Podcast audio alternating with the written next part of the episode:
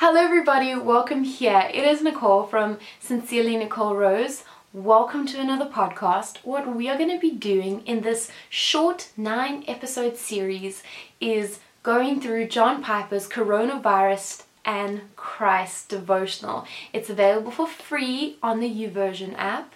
It is uber encouraging. I've been going through it myself and just decided this is something I want to do with myself and you guys. And I'm going to be going through the devotional matter, the scripture, and then I'll be giving some thoughts on what really stood out to me and encouraged me throughout the the devotional for that day. So it's day one today. Um, you can follow along. I will link it in the description below, but if not, I'm also going to pop the um, the devotional up on the screen so as I read you can you can read too. So let's start. So the first heading is Come to the Rock. Playing the odds is a fragile place to put your hope.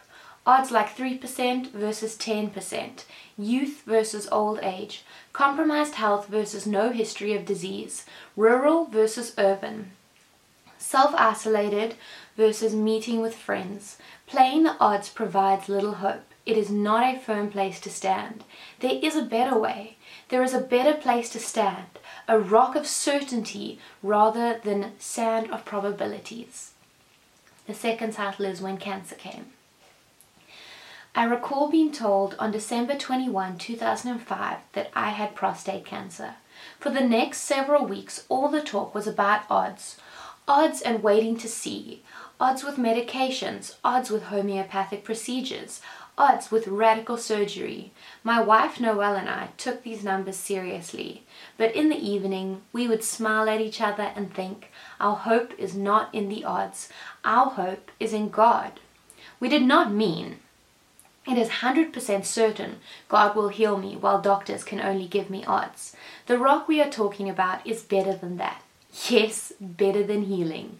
Even before the phone call from the doctor telling me I had cancer, God had already reminded me in a remarkable way about the rock under my feet. After my usual annual exam, the urologist looked at me and said, I'd like to do a biopsy. Really? I thought. When? Right now, if you have the time. I'll make time. The next title is What God Says.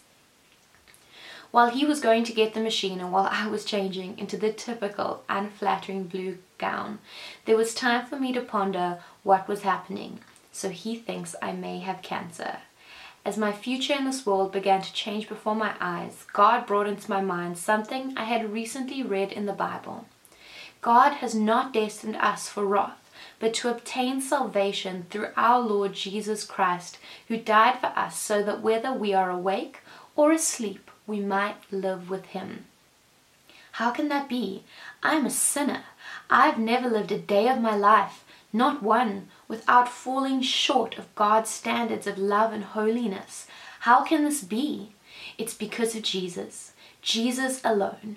Because of his death, there will be no wrath toward me, not because of my perfection. My sins, my guilt, and my punishment fell on my Savior, Jesus Christ. He died for us. That's what God's word says. Therefore, I am free from guilt, free from punishment, secure in God's merciful favor. Live or die, God said. You will be with me. This is very different from playing the odds with cancer or with the coronavirus. This is a firm rock under my feet. It is not fragile, it is not sand. I would like it to be the rock under your feet in these anxious times. So now was the devotional. Now I'm just going to read the scripture and then we're going to jump in. So the scripture is 1 Thessalonians chapter 5 verses 9 to 10. For God did not appoint us to suffer wrath, but to receive salvation through our Lord Jesus Christ. He died for us so that whether we are awake or asleep, we may live together with him. So, how encouraging is that? Um, I love Desiring God and Pastor John Piper.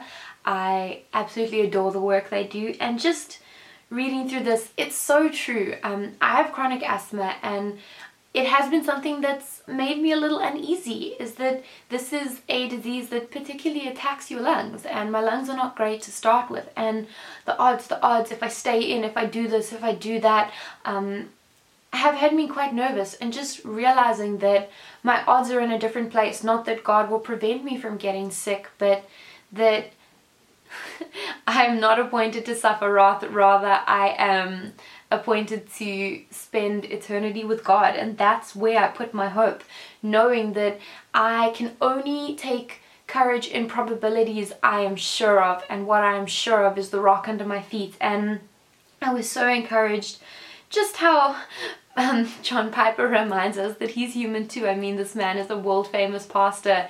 It's easy to put people on pedestals. It's very easy. And I was just super encouraged at him being like, hey, I'm human too. I've fallen short. I know that's such a silly thing to be encouraged by, but it encouraged me. And then over here he says, awake or asleep, that is, live or die, I will be alive with God.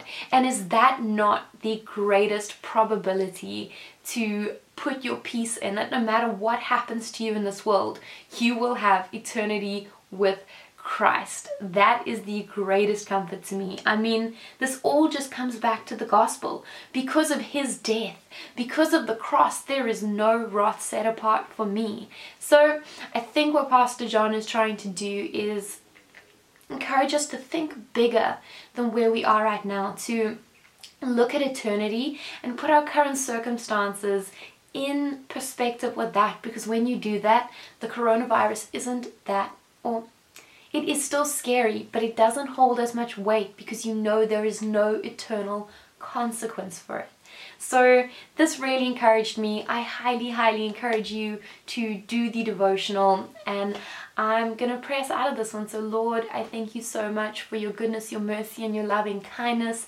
I thank you that you have put men such as John Piper here you've appointed them for such a time as this so they could provide resources clearly spelling out your biblical heart towards us and encouraging us. So i thank you for who you are for what you've done and for your heart towards us.